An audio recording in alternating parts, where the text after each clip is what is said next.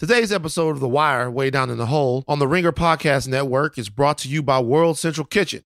Their relief team is working across America to safely distribute individually packaged fresh meals in communities that need support.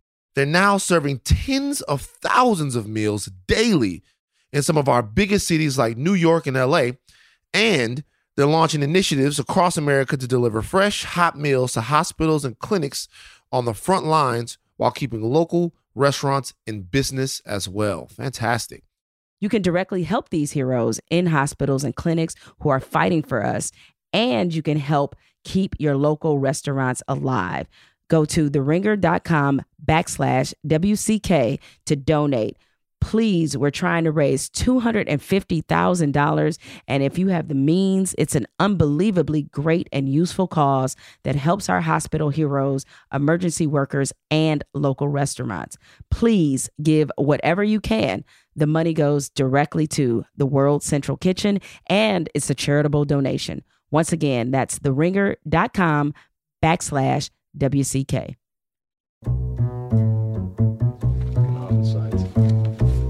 Witnesses lying, witnesses paid off, witnesses backing up on their story. Can you blame them? Not really. Every now and then we visit the projects, they live there.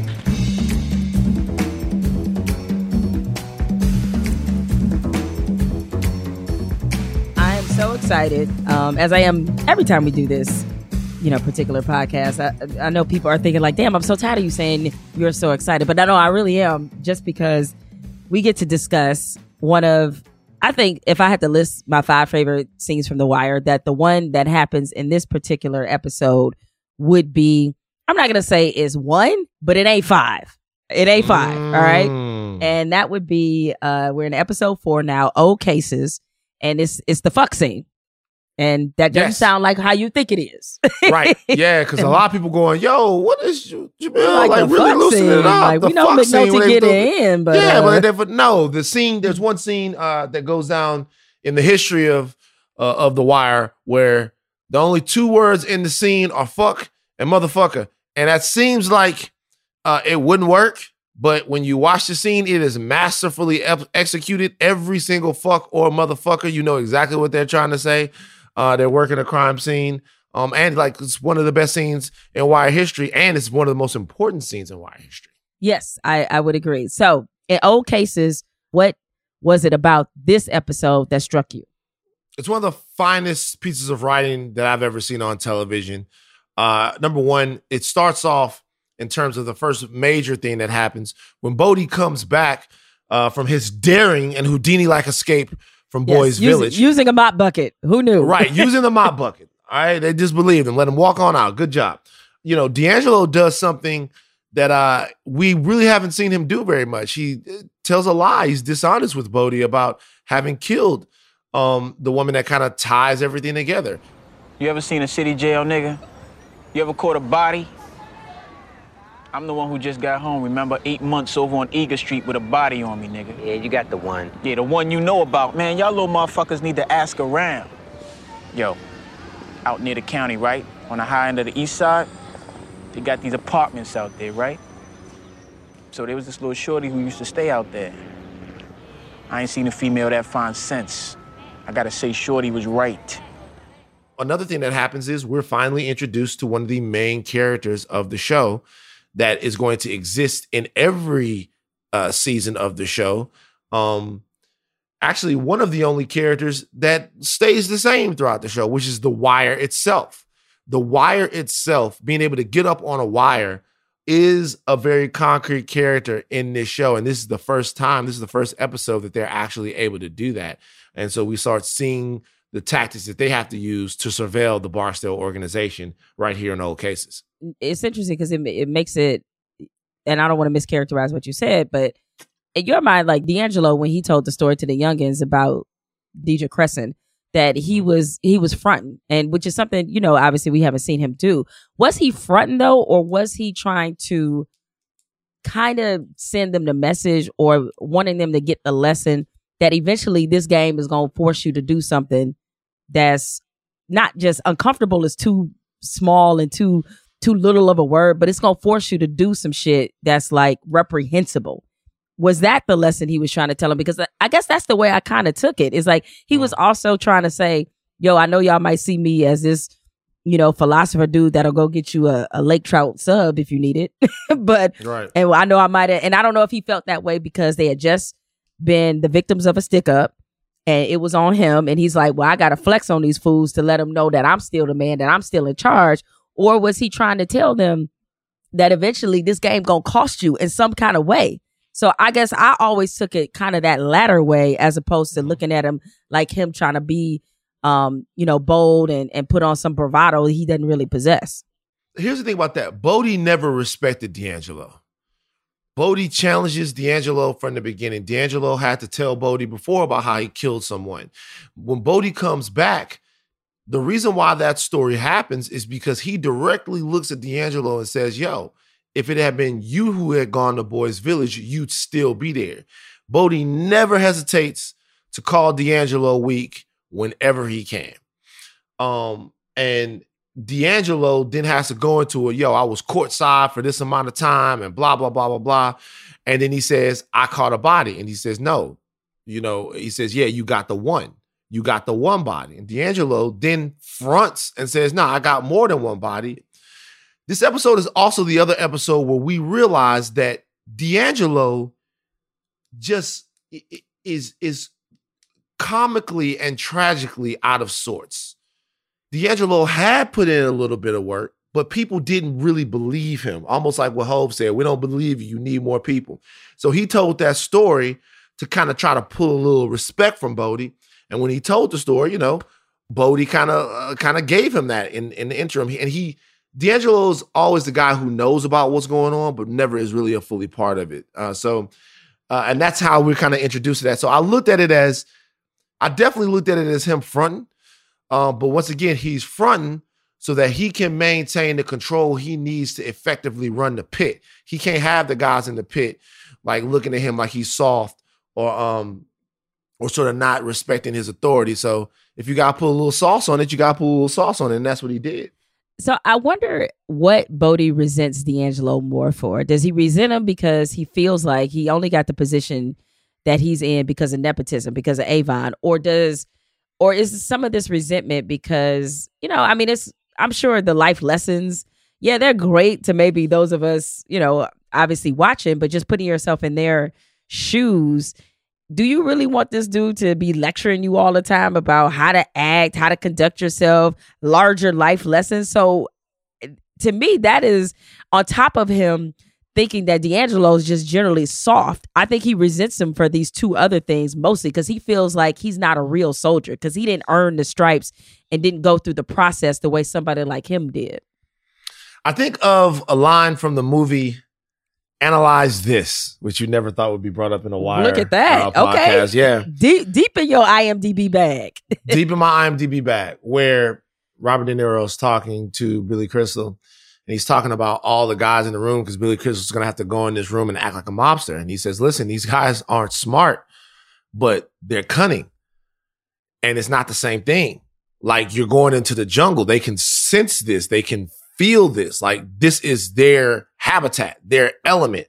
And if you're going to go in there and you're going to purport to be one of them, then you're going to have to do a certain th- a, a couple of things authentically, or they're going to be able to not like see through you. They're going to be able to smell through you and sense through you and feel through you. I think it's as simple as that Bodie never got that feel from D'Angelo.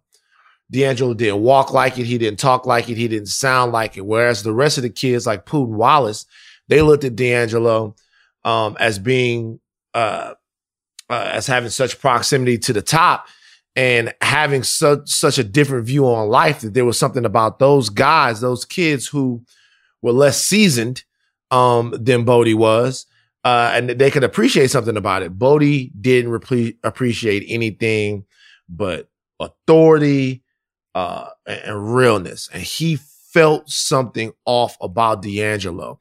When D'Angelo first gets there, I think like the first thing that Bodie says to him is like, "You must have really fucked up if they put you down here."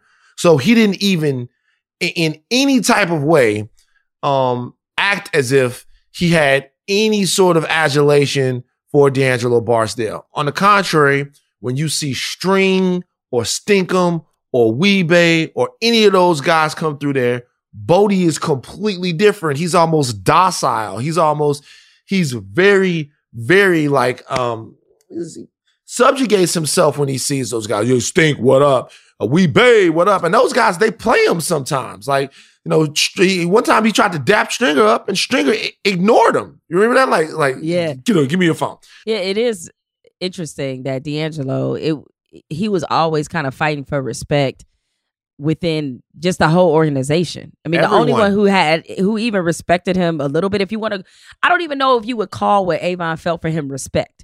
It was love. It- I don't It think was- it was respect was at all. it was love. though, or, or was it obligation? No, don't get me wrong. D'Angelo was good at his job. He was a good drug dealer. And I think, you know, that was enough for, for Avon to keep kind of keep him around and kind of justify. it. But yeah, it was obligation and love. That's what he felt. I don't know. He he loved the boy. Um, I, I don't think that he ever really looked at him like he looked at some of the other guys that were surrounded that he was surrounded with. No, I don't think so at all. brief recap uh, for everybody watching along.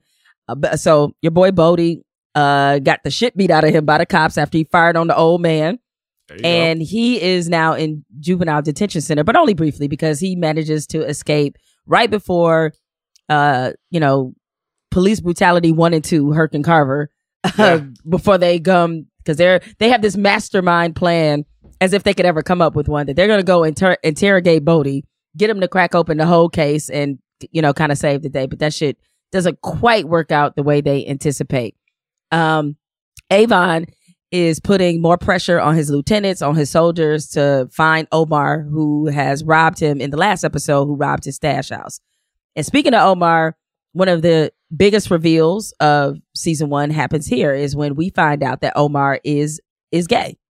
On the cop side of things, uh, things are heating up a little bit. Uh, Phelan, Judge Phelan, McNulty's best friend, puts pressure on Burrell to, you know, to come up with a real case and not just be out here, you know, trying to tantalize him with these street rips and trying to make it appear as if actual policing is going on. No, he wants the Barksdales because he wants to find out what happened to his witness. However, I feel uh, I think it's fair to say the entire episode is hinged on an old case, hence why it's called that, and that is McNulty and Bunk. They reinvestigate the homicide of Deirdre Kresson, and her murder winds up being a very key piece into how the Barksdale are Barksdales are eventually bought down. This is kind of that first, I think you called it threads before. This is one of the major threads that unravels for this organization. As it is with any criminal enterprise, you know, I guess to to use the analogy that's often used, like with Al Capone, it wasn't about the murders. It wasn't the murders that got him. It was tax evasion. It's always a, it was it's always a little shit. It's always something you overlook that winds mm-hmm. up bringing your whole shit to a stop. But Right. the character we're going to be taking a deep dive into this episode, which makes so much sense given how this episode kind of played out um, and just the details we learned. One of the major reveals in this uh, in old cases is that Omar is gay, and I was trying to remember what I thought when it first became apparent to me. I don't think I even had a reaction necessarily. I was just more or less surprised, and I think I was thinking of it more as a writer and as a TV person, even though I wasn't in TV. Like, wow, that's a really daring chance to take in a story like this. I just want to give people a little bit of backstory about it. So, Omar is a composite of six different people that Ed Burns and David Simon know knew in their travails as both a you know Ed Burns as a homicide detective and David Simon as somebody covering homicides in Baltimore and immersed in that life with Ed Burns. So this is a composite guy of six guys that were all stick up men, and it was a lot. It was one particular person that he drew from this, a guy named Donnie. And the way they described him is that he was he was a gentleman. He didn't curse. So that you know, you that was another little fun fact. You can repeat it part of it, even though I haven't gotten a trivia, is that Omar didn't say a lot of cuss words. And I think that Right. was like in, on purpose to be part of that character. He admonishes Brandon for cursing too much. Correct. Exactly. Yeah. So Mhm. this is part of the character that they had, the real life character that they had come to know on the streets.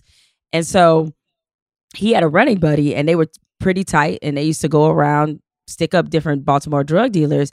They were so tight that David Simon, when he was reading about them and learning about them, he assumed they were gay. Mhm. It was never a thing. It was never said or whatever. And Ed Burns corrected him. Was like, no. I- I mean, he didn't challenge him on why he wrote Omar as a gay character, but Omar being gay was basically based off a misunderstanding. He he just assumed he just assumed based off what he read that he was gay. And David Simon also says that you know he knows that it was a rather homophobic world that he was you know writing about and and and the wire generally is because i mean you can hear how they obviously talk about omar and just with different things they respond. Yeah and, and about kima but he felt like it would just be disingenuous not to act as if they probably weren't a part of as as if gays and lesbians were not a part of this world somehow. They had to be. Sheer numbers Mm. tells you that that had to be the case. So he knew black female um or he knew he said lesbian cops not necessarily black lesbian cops but he knew of lesbian um police officers because he you know he felt like that was sort of a character he encountered often and then he just kind of assumed just based off of reading these profiles and this information of the of the people that he was basing this character off of he felt like he was gay that omar Yeah. was gay and therefore he wrote it so um in TV history, I mean, this is an iconic character for a lot of reasons. I mean, I know a lot of people get lost in the carnage, but that's a bold chance to take in 2002. Even though we're still in, you know, it's the 2000s and things are much different than they were prior to that, but it's a bold chance to take because you're not talking about somebody who is, you know, a lawyer, a gay lawyer. You're talking about a gay gangster who is not uh-huh. closeted in any way, who is affectionate with the people he's involved with. So it's not only something that you know, it's something you're reminded of constantly that this guy is gay. Um, just for you, once that reveal happens, um, if you can remember, how did you feel about this character, that being a part of this character? I remember in the way that Omar kisses Brandon, um, because in this scene where he admonishes him, he says, I don't like to hear all of that, especially coming out of such a pretty mouth. And then he looks at him, I'm thinking, okay, what's happening here? And then and like that, that's what I was, I'm gonna be honest with you. I'm 22, I'm 22, 23 at the time. I'm thinking, what is this? He's like, that's interesting. He said this homeboy got a pretty mouth. That's that's you know, wow. It's like very affectionate, you know.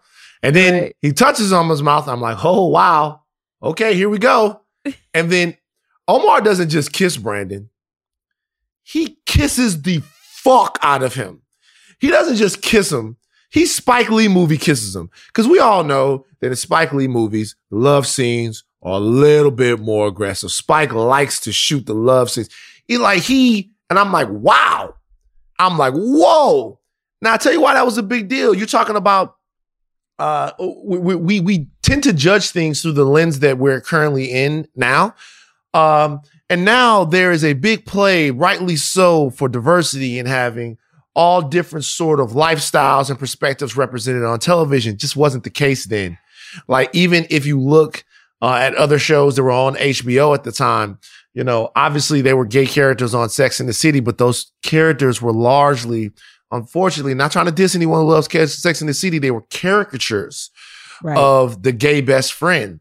Um, and you saw how had- they fit in that world. We're talking about women who were into fashion, who were into Right. a certain New York lifestyle. So it was no stretch that they would be friends with with people with men who were gay or women who were gay. Like that was no stretch at all. Right. And in, in you know, in other shows like The Sopranos, it was, you know, obviously within that culture is also a gigantic taboo. So later on, that was used after The Wire. After The Wire, the the the the Vito storyline became a big deal in The Sopranos. The Wire, in my opinion, directly innovated for that storyline to end up on Good Morning America. They directly kicked down a wall for that to have happened. Obviously, you know, the the there was a revelation of Vito being gay seasons before that storyline took off, but still, I think that chance was taken by the wire. And it meant a lot because Omar was going to be the character that in a lot of ways was by far the most gangster. He had the best code. He he was the one uh, that kept it the realest. He was the one everyone was afraid of. He was the one that was the most deadly with the shotgun. He was the coolest. He's the one that walks into Prop Joe's store, demands a bunch of money from Prop Joe, then like holds everybody up and then makes Joe fix his clock as well. That was coming from a character who was gay. And a lot of the homies that would end up watching the show with me, it was one of the first times that I can remember them actually putting somebody's sexual orientation on the back burner for who the person was. Yeah, like it, it was it was a situation where when we talked when we talked about Omar, no one ever brought up the fact that Omar was gay, even though he was really, really, really out there with it in terms of like on the show kissing, love scenes. There was not not they didn't even fuck around with it where they did a half-hearted look or grab, but no, they wanted you to know he was gay and he loved sex with hot young guys. Omar always had a little dime with him. You know what I mean? Like he always had a hot young male with him. Um, and so that's what he liked. And it just, it, it like amongst homies that I knew had, were, we weren't evolving to that point yet it it, ne- it never was a thing. So the character, like you said, wasn't just cool. He was groundbreaking in so many ways. He broke so much ground. You can't love The Wire and not love Omar Little. It's impossible. So, do you think? Well, it, it's it's. I'm I'm struck by the fact that you said that the the guys that you knew that you know watched it like they never brought it up. Most of the people I know who watched The Wire didn't really bring it up. Most men, however, there was definitely a contingent of men that I knew who felt like it was completely unrealistic. That there is no way that a guy who was gay, I don't care how many shotguns that he has, and I and I realized that this is projection. That they're thinking like, oh, ain't no mm-hmm. way some gay dude gonna be running my hood like that. You know, I I understand it, but I also did get a lot of conversations about that. About like, was it realistic? Um it, it, to me it's a it's a it's a really a um, a tremendous compliment to the writing that you can have people who are probably a lot of people that this show drew pretty maybe macho in their beliefs. And certainly people who grew up in environments like that if they thought about them like i don't remember anybody being out in my neighborhood. And i lived in a fairly rough neighborhood a, a few different rough neighborhoods. Don't remember a single gay person ever. It'd be, it'd be mm-hmm. people whispering about certain people. You know, that would be that. But even the people they whispered about who were so obviously gay, they would be very closeted and you just knew like, okay, he's probably gay, but w- whatever. Um, but nobody, and so I think that was another challenge that they brilliantly handled is getting people to not only buy into Omar, but making him a staple of the show, making him mm-hmm. the hood you know, kind of Robin. You know what I'm yeah. saying? It's like yeah. that is that's another level of writing that you're able to do if you're able to make people kind of espouse some pretty deeply held beliefs beliefs about who and what kind of person is supposed to be that character to make them forget about that. That says everything about David Simon and Ed Burns. Yeah, without a doubt. I think two things. I think I knew I like uh, uh, there were guys from the neighborhood and, and homies that had a problem with Omar's character, but it wasn't because he was gay. It was because some of the ways that the rest of the hood would bow down to Omar. We're gonna get yeah, I heard a lot of that too. A lot of people just don't didn't believe that a character like Omar Little. Listen, we all had guys that ripped and ran. We all had guys that did things like that, but you didn't have any guys that could walk around, not that I knew of, in the hood in their pajamas with no piece on them and just have people dropping stashes out yeah, of windows. I think people had bags Right. I think people have more of a problem or, or, they, they would be more up in arms and they were up in arms about something than that. I'm not saying that you didn't hear, yo, you hear sometimes, you know, oh man, if he just wasn't well, whatever. Sometimes you would hear that. But in the grand scheme of things, it it it was just one component and one facet of who Omar Little was as a character. Now it's a very important facet because Omar's love uh, drives him in this season. It's Omar's love for Brandon that is going to wage the war against the Barksdales, right? Omar is best uh, used as a character where he has an emotional reason for doing what it is that he's doing.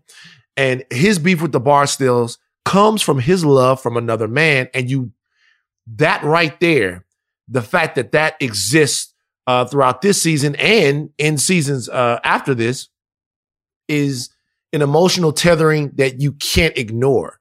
You can't ignore the fact that Omar is gay. You can't. You can't put it to the side. It's there. It just ended up becoming uh, something that people didn't, whatever, for whatever reason, like really harp on. It's also interesting too that when you even hear, okay, so in in in this episode, Avon and the, the crew, they learn that Omar is gay. And of course, you know, Right. some of the typical insults you you hear, but what I always thought was was fascinating was Omar, um, whenever they talked about him, they might drop the F word like once or twice, but they mostly called him a cocksucker, which was interesting to me. And I was like, I wondered if that was done on purpose so that there wouldn't be an overuse of that word, you know, of a slur. Of you mean the F word? Right. The F word. Yeah. Like he's not called that actually a lot. And you would, I mean, I think some people might believe in that kind of environment dealing with, you know, these particular types of people that that would be just, that would basically be his first name, you know? Right. No, yeah, Right. no, no, And no. it wasn't.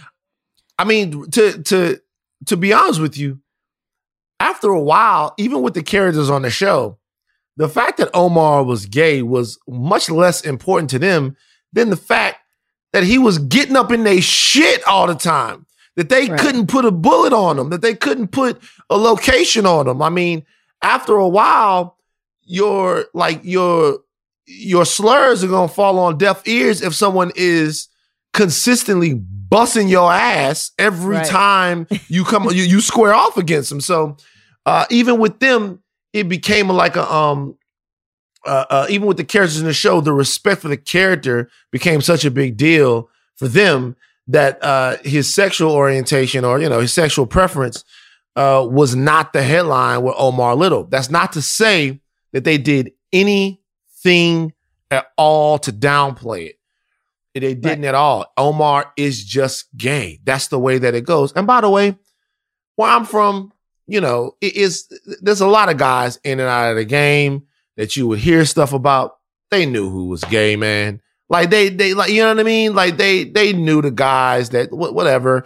Um and so a lot of this stuff even even in the Sopranos when they're having a conversation when they're sitting around and Tony and them are having a conversation and they're talking about Vito, Tony says, let's be honest, he's not the first. Mm. Um, and, and and that was when Tony was trying to make to, to make people kind of get over it. So I think all of those things, plus the fact that he's the smartest, fiercest, uh, most deadly, bravest, um, and in a lot of ways, the moral compass of the criminal element of the show. Uh, it all of that really lean and to have that is, is bravo to them. And it's also when I say bravo to them, I'm not giving them an award because Omar is gay. Uh, it, it, it- it's it's that they didn't overwrite or underwrite the character because of his uh, of of his sexual orientation. They just didn't. They wrote a bomb ass character who was gay. They did it unafraid, um, and they did it right there in your face. Like pe- everyone should be able to live their life. So, uh, a couple interesting notes about this. So, originally, they had only written Omar in for seven episodes. So, he actually was supposed to kind of get handled um, in either season one or season two. And the other thing, like you mentioned about the love scenes, that the that they never, uh, while they didn't have to rely on him being gay, they didn't make him being gay a storyline. It was just part of who he was, and that was just the backdrop, Mhm. and that's what it was. Right. However, it was Michael K. Williams who plays Omar who challenged the writers to bring in those love scenes because, um, as he told them when he said he would read the descriptions, uh, you know, in the script, and it be it would say things like Omar rubs the boy's lips, Omar rubs the boy's hair, you know, Omar holds the boy's hand, and he- I guess he told them, you know, this is his exact quote because this is in uh in the book Jon- Jonathan Abrams' great book about the wire, all the pieces matter you know, he said to them, "Don't gay people fuck." You know what I mean? Don't they kiss? Don't they grab each other? we got to step it up. So it was him that was like, yo, we need we need to play this shit like it's real.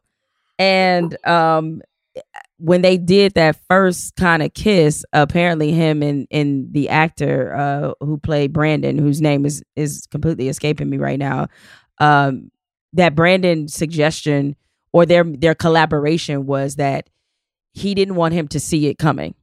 And he was like, just don't tell me, don't just do it. And then we can just Right. kind of go from it, go with it from Right. there. Um, so I mean, I thought it was revolutionary in a lot of ways.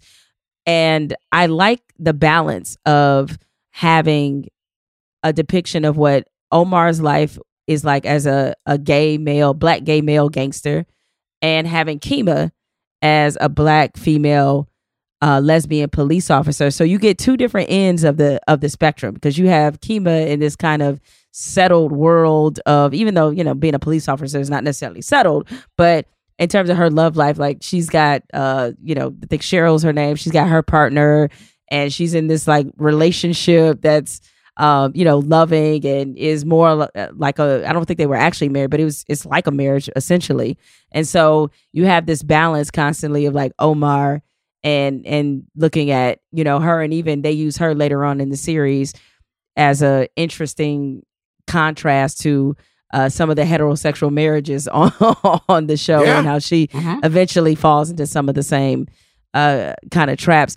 Now, I did note, and correct me if I'm wrong, though, in thinking about Omar's love interest that he had over the course of of these five seasons, um, all of his love interests kind of he had a type, and I don't know Yeah. why he had a type, or like Except I for the would just second, love. this, the the second guy wasn't as well. You know what? What you, before I what what what was the what's Omar's type?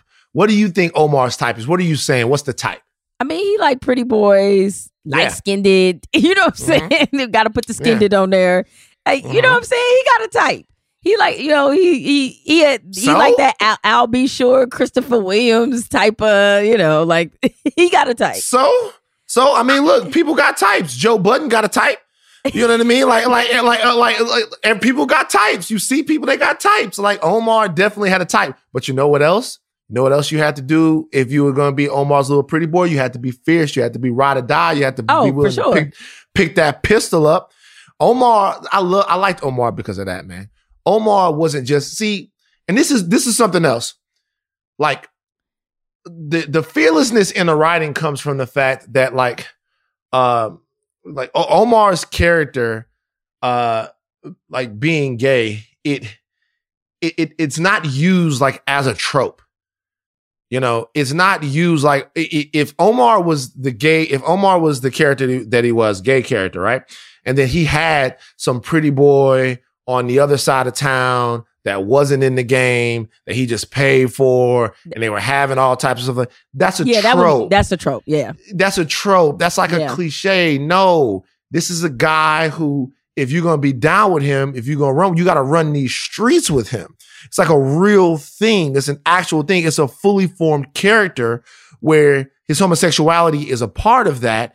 Um, and not the entire thing. And I think other television shows, whether they write the characters, you know, uh, foreign, or whether they write the write the characters black, or whether they write the characters female, they use that as the thing that they keep coming back to. The Wire never did that. But yeah, so yeah, man, you had to. Omar had a type little pretty boy, but you had to be you had to be handy with the steel, earn your keep. You know what I mean? no, I mean he definitely got some gangsters. And actually, to be honest, that was a that was a trope that wasn't even followed for the heterosexual characters. Like most of Mm-hmm. um maybe with the exception of say uh on the cop side because you would kind of expect them to to face some tension um you know in some of their relationships because of what they do but generally speaking on the on the criminal side there wasn't a whole lot of significant others that weren't buying in there wasn't a whole lot of that You had to That be part of it. Yeah. yeah, you had to be part of it, and they like accepted that responsibility. And you know, uh, the reason that uh, Deirdre Kresson winds up in a in a body bag is because she was trying to flex, and she She went have too been flexing. far. She went too far. Now she Yeah. probably wouldn't have done anything, but the fact that she brought up that she might go to the cops. Now, uh, That she got go bad. DJ had bad friends. yes. I know her friend tried to tell her, but DJ had bad friends. No fucking way. you can't even play with somebody like that, like No, that. not somebody like that go to the the game. cops. If you could, you could say I'm gonna text your other girl. I think that probably would have fly. But if you say I'm gonna go to the cops, nah, they can't even in a situation like that. They can't even think there's a possibility that you might do that or you've signed your own death warrant. One last thing I want to say about Omar Little in this particular episode is this is also the episode um, where not only us but the cops learn that Omar is probably the smartest character in the show. Now, you could argue that it's Lester. You could argue that it's McNulty. I don't think that McNulty compares to Lester in any way as a detective. Uh, you could argue at times that it's that it's Pryzbylewski, but in terms of being able to see the street, being able to navigate both sides of it, get what he want from everybody, there's no one that does that better and that did that better in the wire than Omar Little. He had he had all the connections in the street. He had all the connections in the precinct. Um, he had enough people looking out for him to where he could do his stuff, and he had enough people scared of him uh, where he didn't have to do some of it, and he still got what he wanted. And I think this is the first one. This is the first episode where you you kind of see that. You kind of see Omar's ability to kind of navigate this world and just the the, the masterful way uh, in which he conducted this kind of street symphony. Yeah, he played the game the right way. And I think that's Mhm. why, despite what his character ultimately does, you know, robbing drug dealers, I- know a whole lot of people ain't gonna feel sympathy for drug dealers anyway Right. in that case. But um at the same time, he even he, he even though he robbed them, he kind of had a respect for what they did and he understood the inner inner workings of it. And because he could always, you know, it's like a good point guard. He could always see the play develop before it actually developed. That that Right. is why he was able to stay not just one step um, ahead of them, but sometimes two Yeah. or three steps. Mm-hmm. All right, we're gonna take a quick break, and when we come back, more way down in the hole. Hey, it's Bill Simmons. I wanted to tell you about a new podcast on the Ringer Podcast Network that we are launching this week. It's called TV Concierge. It's only available on Spotify. These are 12 to 15 minute mini podcasts that review the latest TV shows streaming on Netflix, Amazon, Hulu, HBO, Showtime, FX, Apple TV, wherever else. We'll preview new shows that are launching. We'll break down the biggest shows that just launched. We'll review the biggest binge watch seasons that drop as they happen. It's our new TV Concierge podcast from the Ringer Podcast Network. Think of it like a little bit of a playlist. Pick and choose the ones you want to listen to. It's available only on Spotify.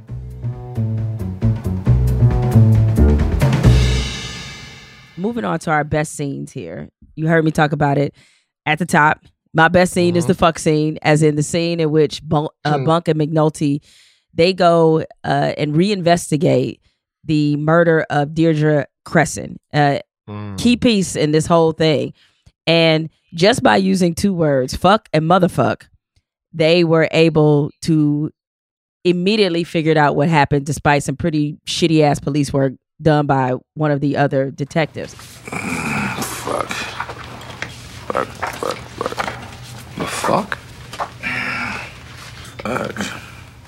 Fuck. So of course, I counted. I counted how many fucks and motherfucks there were in this. You counted how many fucks were given. I count I actually did count how many fucks were given. It was For the first time in Jemele's life, yes. she actually, for the first time in her life, she actually gave a fuck. Like she counted, like fucks were given for the first time. And you guys, you guys follow Jemele on Twitter.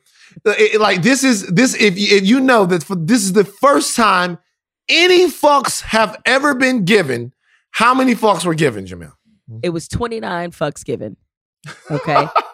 it was 29 fucks given for motherfuckers. Now, what- what is so impressive- You talk about good acting. You're given two words to make a scene just work. They not only make it work, they turn it into one of the best scenes of not just season one, but the entire series.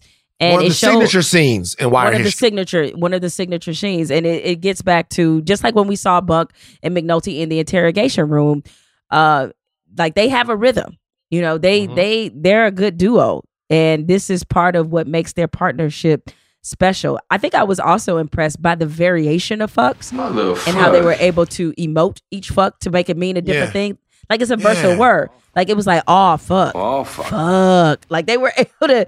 And then, know, it, and the- then it was sometimes it was like fuck, fuck, fuck, fuck, fuck, fuck, fuck, fuck, fuck, fuck, fuck. And then it was like fuck, oh fuck, fuck, fuck, fuck, fuck, fuck, fuck, fuck.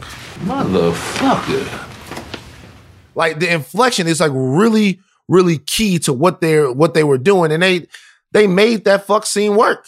Yeah, they, they did. Then it was the distress fuck. Fuck me. Like it was like they got Right. all of the different uh variations um of fuck in there. So I I just to I can't imagine what has to go through one's mind to write a scene. Like I'm gonna use two words and that's gonna that's gonna be it.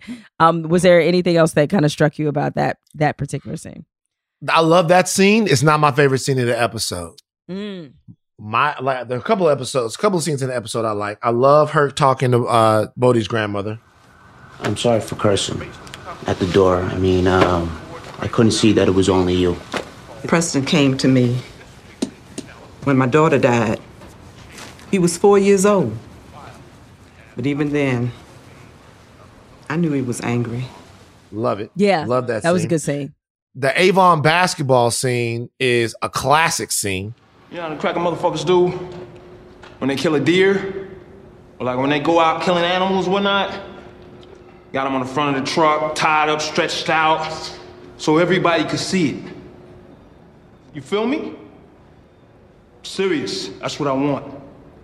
I want that motherfucker on display. We send a message to the courtyard about this motherfucker, so people know we ain't playing. Shout out to Idris. You you threw that lob. I know how many times it So took you you know not I from got here, you know though. I got a fuck boy alert on that, right? I know, I know you do. I know you do. Okay. I know, like, like, I know, like, I'm Continue. not probably that brother's not from here. Probably took him a couple times to get that lob up there.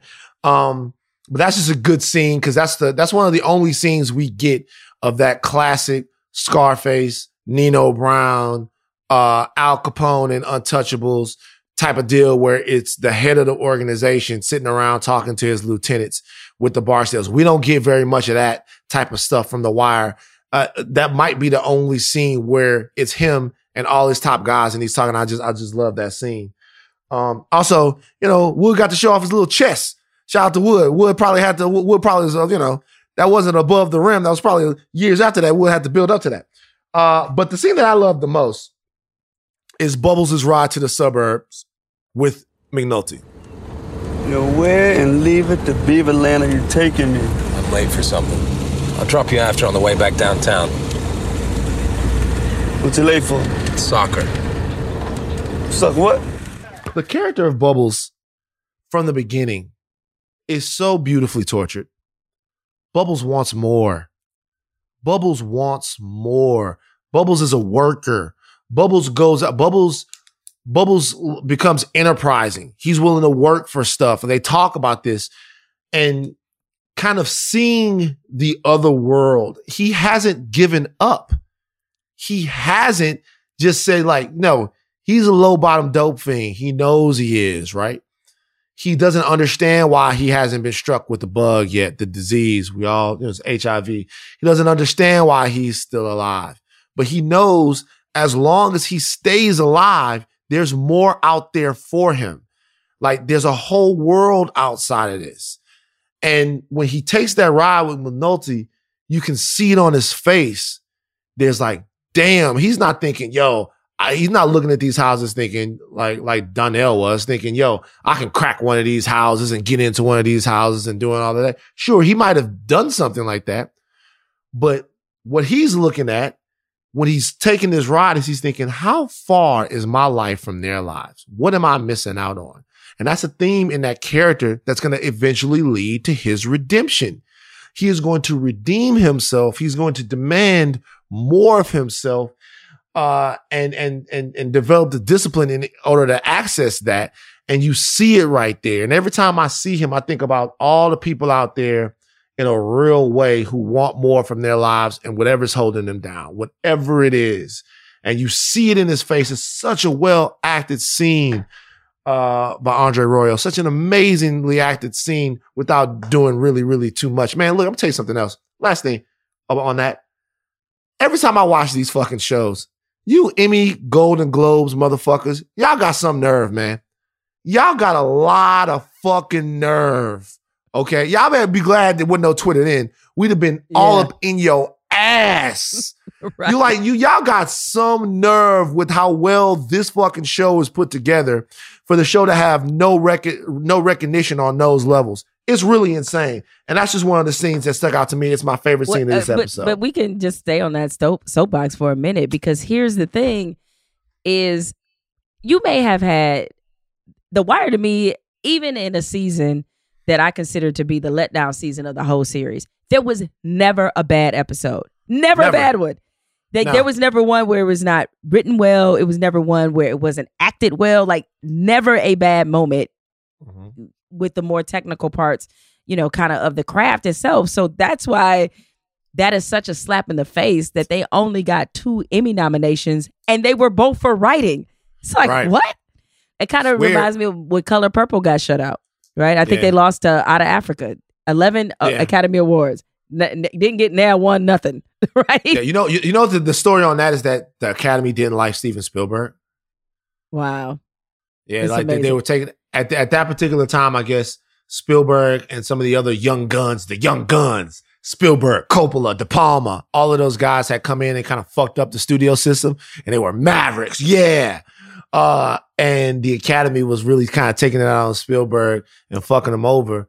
So and Margaret Avery didn't get a chance to walk up. Do you know what a moment that would have been for the culture. I'm saying, you know what I mean? Yeah. it's like, all right, we got deprived of this moment because somebody else Mm-hmm. was was on some bullshit. The other thing about Bubbles, um, and you've been really good at identifying the moral compasses for them show. So we have Kima to me is the moral compass of the cop world. It's it's her. And Mm. then for the drug world, as you just pointed out a few moments ago, is Omar. Um, as Mm-hmm. in I should say, I'm sorry, the criminal world. For the addict world, it's totally Bubs. Like it's Bubbles Yeah. for sure. Um, Yeah. because not just from a work ethic standpoint, but he has a creed that he's living by as well, even though he knows my life's fucked up. I am a fuck up.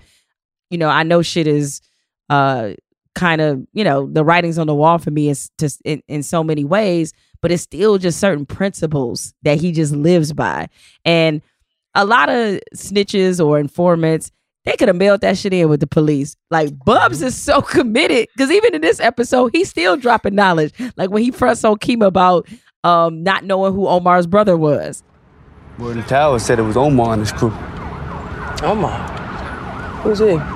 You ain't no Omar? Omar the Terror.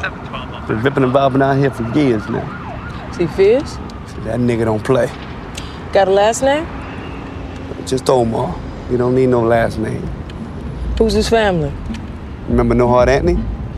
Came up with him. They brothers. No Hard Anthony.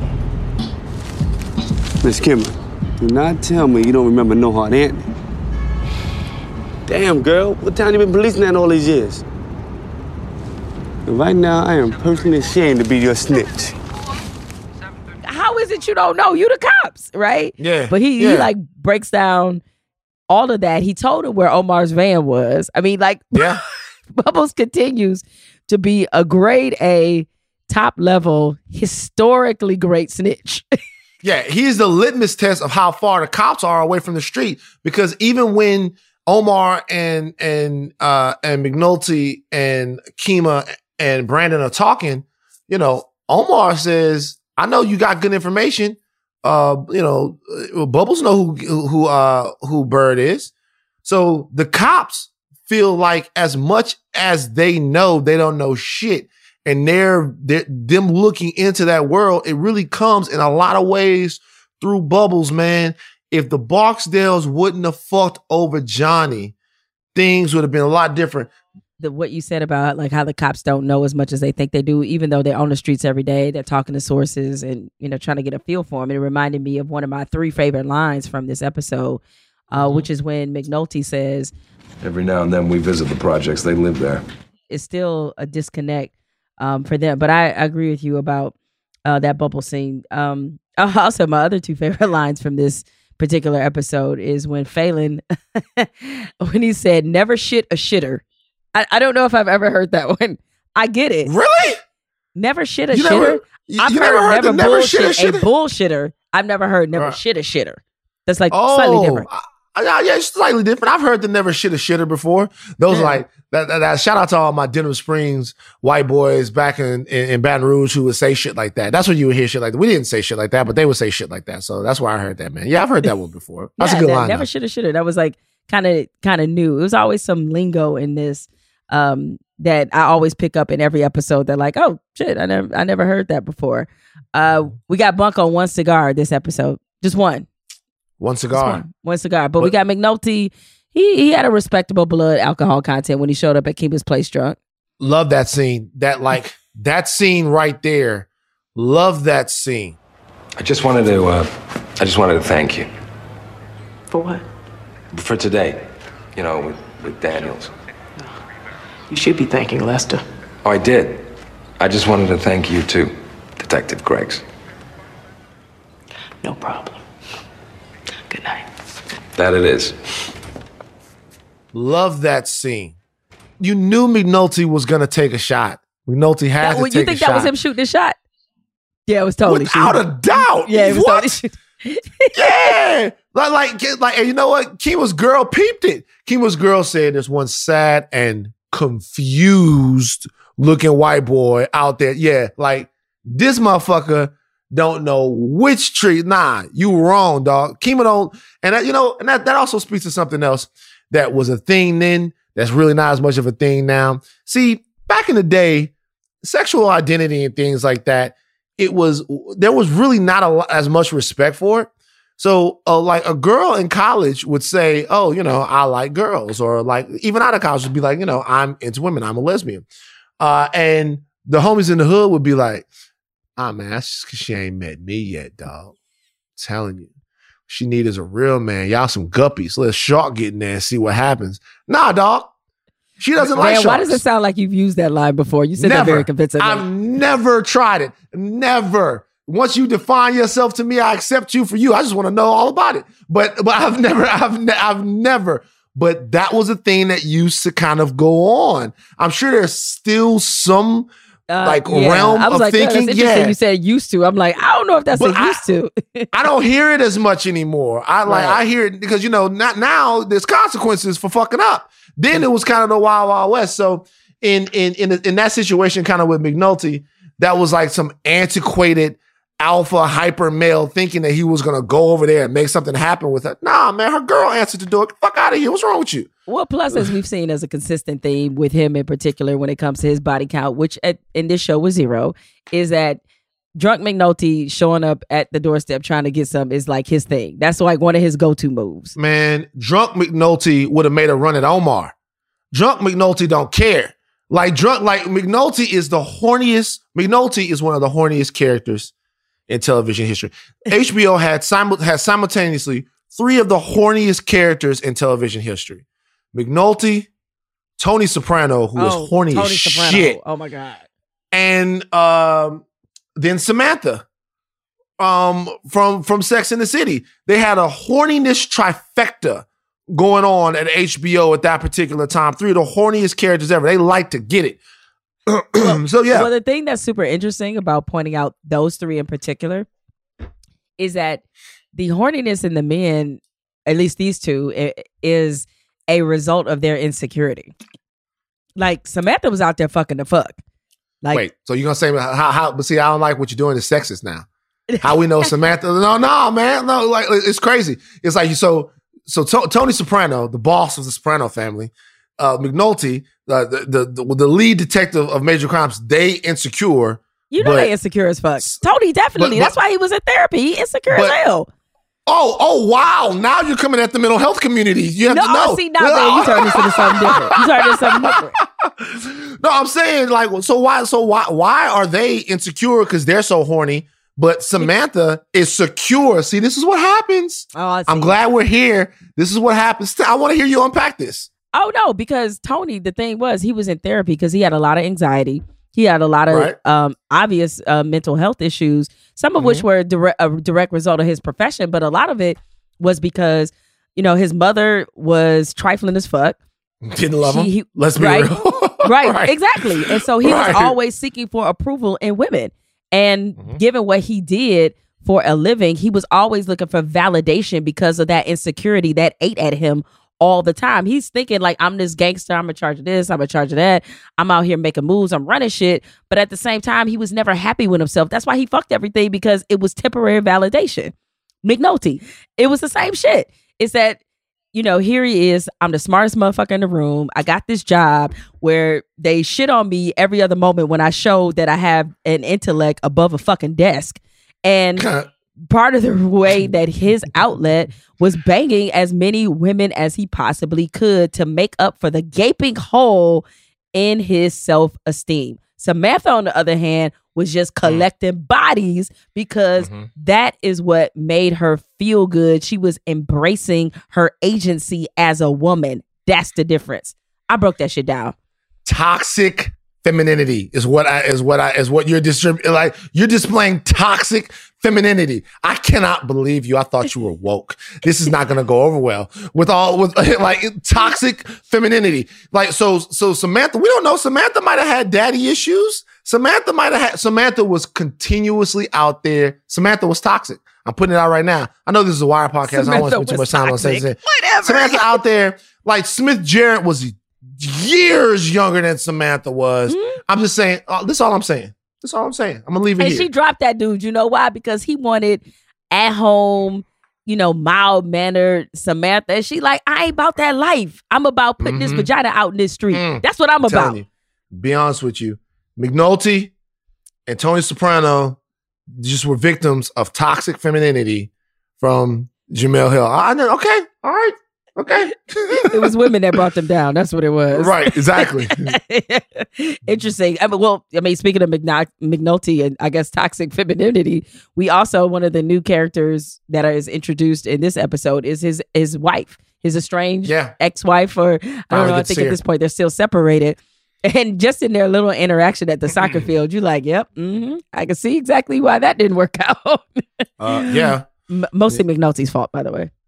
Right. And also, this is the same episode where Kima has to admonish him for calling his wife uh, the A C word. I don't even, I don't Yeah. even, yeah, you can say, I'm not even gonna say it. Yeah. That's like the, that's like the N word for men. I'm not even gonna say it. Like, it is like, yeah. So he, so you start to kind of see um the breakdown of his personal life and kind of where all that stuff is coming. It's only been hinted to before this, but now we get a little bit more deeper into it I, I as don't far know as if we this know is considered be- betrayal of the female race or not. I've never considered that word to be that bad. I think it's an awful word to call, but I just have never con- like it's never. Mm. I don't have that visceral reaction with that word that I do other words, and I've been called it a lot, frankly. Um, But Well, I just it's just a well. How about this? It's just the beginning now that you've said this. Now, That would be a like, whole like, bunch after this. Oh, oh, now, uh, uh, like now, it's gonna be fake accounts popping upon uh, popping up. Like it- it's. Uh, I hope you know the fucking mustard's off the hot dog now. So like it, it- you said, it doesn't really bother you. You're no, no, gonna no, get no, no, no. I didn't. I, didn't- I just said I've never had that visceral reaction. I think it's an awful word, and I wouldn't call anybody that. Mm-hmm. And I wonder if it's cultural to some degree because that's not like don't- a it- it- word that I heard that often. So it, it was wasn't just, a big deal. It was the It other word, the B word. Unfortunately, Yes. it's so weird. That'll set me B, off. The B word was the one that, but it, you know, it was in all the songs. But at the same time, it's like don't use it in real life. You know what I mean? You, you don't Right. say it. Or don't be around a sister and say that if you, unless you want to uh, get a Lorena Bobbitt situation. But, um, but yeah, like, go ahead. Go ahead. I'm sorry. No, no, no. I was gonna say, speaking of cuss words, man, what um we had that conversation earlier about fucking motherfucker. Um, Mm. what do you think is the most versatile cuss word? It's it's clearly not the c word. It's not. because Um, that's one intent, one usage. It's it's crazy is that when you said that, my knee jerk was to be like, well, fuck is the much more versatile word. But I started thinking about it, motherfucker is because like people say, yo, that's my motherfucker right there. Like, because fuck has all of the connotations. It's got fuck you, it's got all what the fuck. It's got yo, yo, man, I'm fucking with it. It's got all of those things, but then it also has the actual word it means to fuck and have sex. I was thinking motherfucker doesn't have that, but then motherfucker mm-hmm. has look at this motherfucker here. That's my motherfucker right there. You got it. That's a motherfucking shame. Fuck you, motherfucker. Like, and so like it, it- it's hard, I think, and I hate doing this. And I know that the great people at the ringer hate when I do this. I hate doing this. it's a fucking tie. It's like I, I like It's a it- tie. It's a tie, my motherfucker. It's a it's it's a fucking tie. I like I don't really kind of see the difference, but um, it was a great question. And at first, I was it was the knee jerk was fuck, but then motherfucker made a strong comeback. Wow, what do you think? Fuck is the more versatile word, but motherfucker is my favorite word. So those are different. There's a, there's because I agree with you because you can use fuck in so many spaces. However, Mhm. nothing is quite as pleasant as like using motherfucker in the right way. And, and it's one of the few uh, cuss words that you have that you almost get more enjoyment using it in a positive way. Like that's my motherfucker. We in this motherfucker. Like you, you get Yeah. more juice from the positivity of it as opposed to being like that's awful motherfucker. Like you just you don't get the same. I mean, you get it, but it's just like it's Right. more in the positive connotation that I personally uh enjoy the word. It reminds me of um an interview I did with Senator Kamala Harris uh last year for um for my own podcast, my other oh, my other podcast, I should say. And Mm-hmm. um it uh I asked her what her favorite cuss word was. And she said it starts with an M and ends with an A. and I was like, Oh, that's wow. my motherfucker, cause she know it's motherfucker. Yeah, yeah. She could have I got my vote on that alone. No, what she should have said was donate some motherfucking money. Is what she should. That would have That's what she also should. That's what she should. That's what she should have said. Donate some motherfucking money, man. We running on fumes. Shout out to Senator Harris, man, and Maya and Bakari. There's a lot of really big file this away for later moments. I mean, the Mm-hmm. biggest is this entire murder case uh involving Deirdre Kresson, but a smaller file this away for later moment for me was when Kima's girlfriend kind of nudges her and reminds her because she's kind of slightly chastising her for missing class. And then she nudges her and said, Hey, you were the one that said you wanted to do something else. It's like she can feel Mhm. her getting sucked back into the thing that she said that she didn't want to get sucked back into and she wanted something else. You didn't make it into class again today. You said you'd stick with it. I'm trying. Things are hard right now. I'm doing the best I can. You said to yourself you needed to do something else. Something better for us. You promised. And that's definitely a file this away for later moment because of what happens with their relationship later on.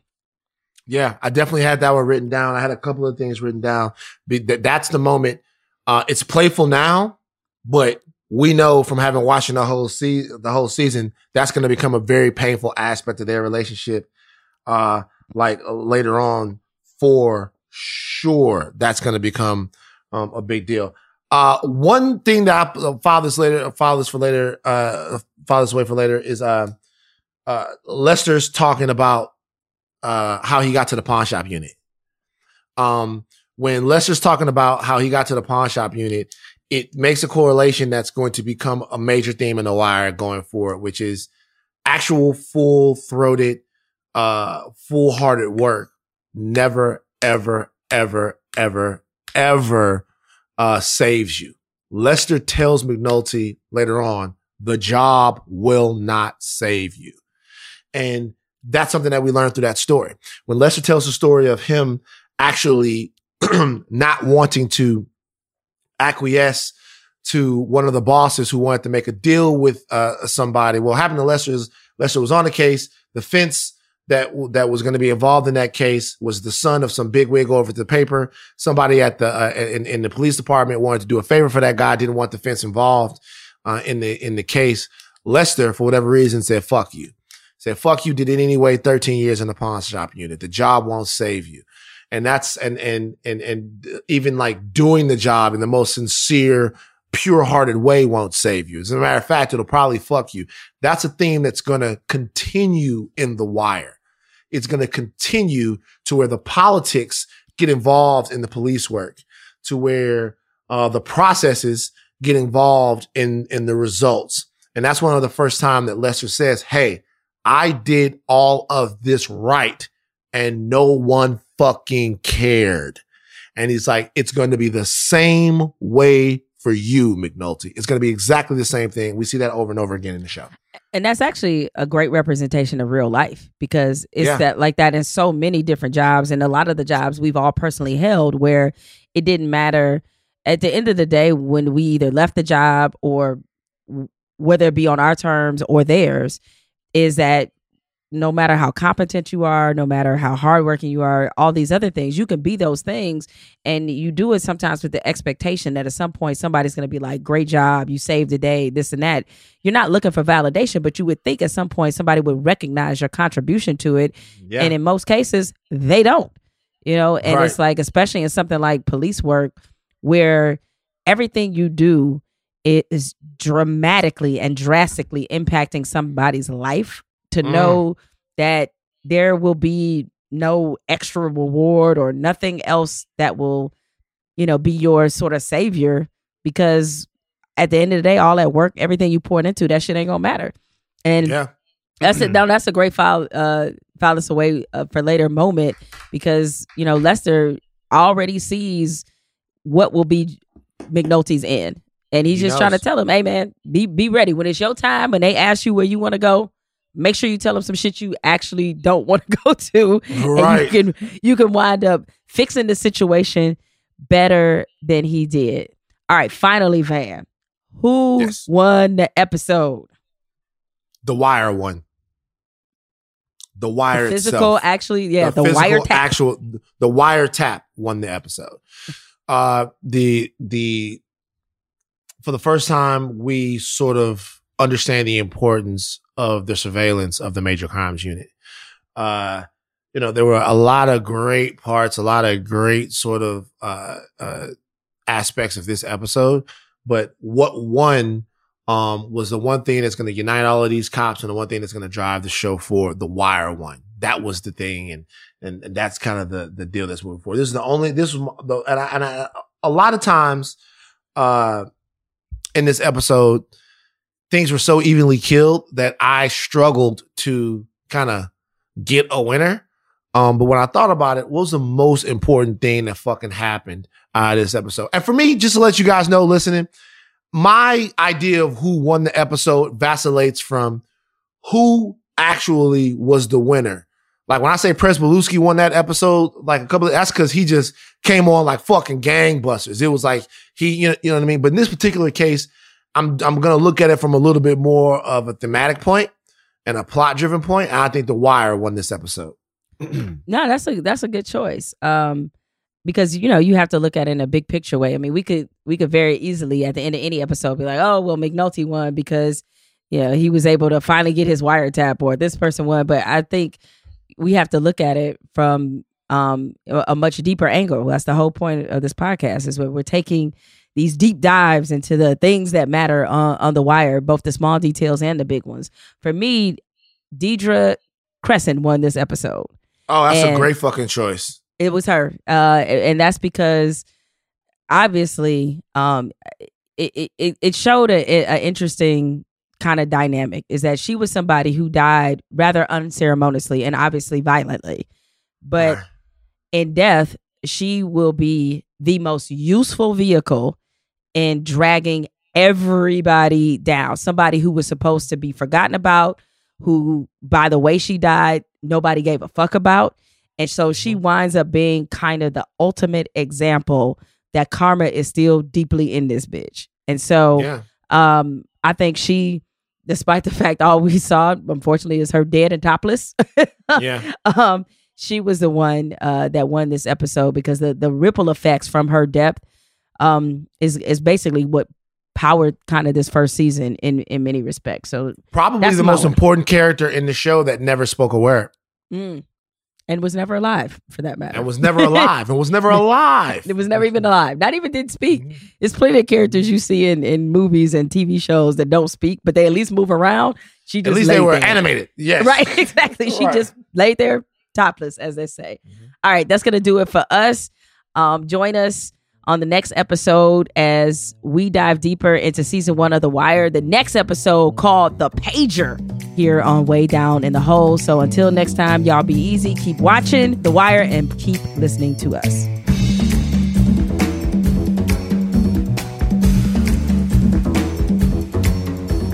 You're where and leave it to Beaver Land you're taking me. I'm late for something.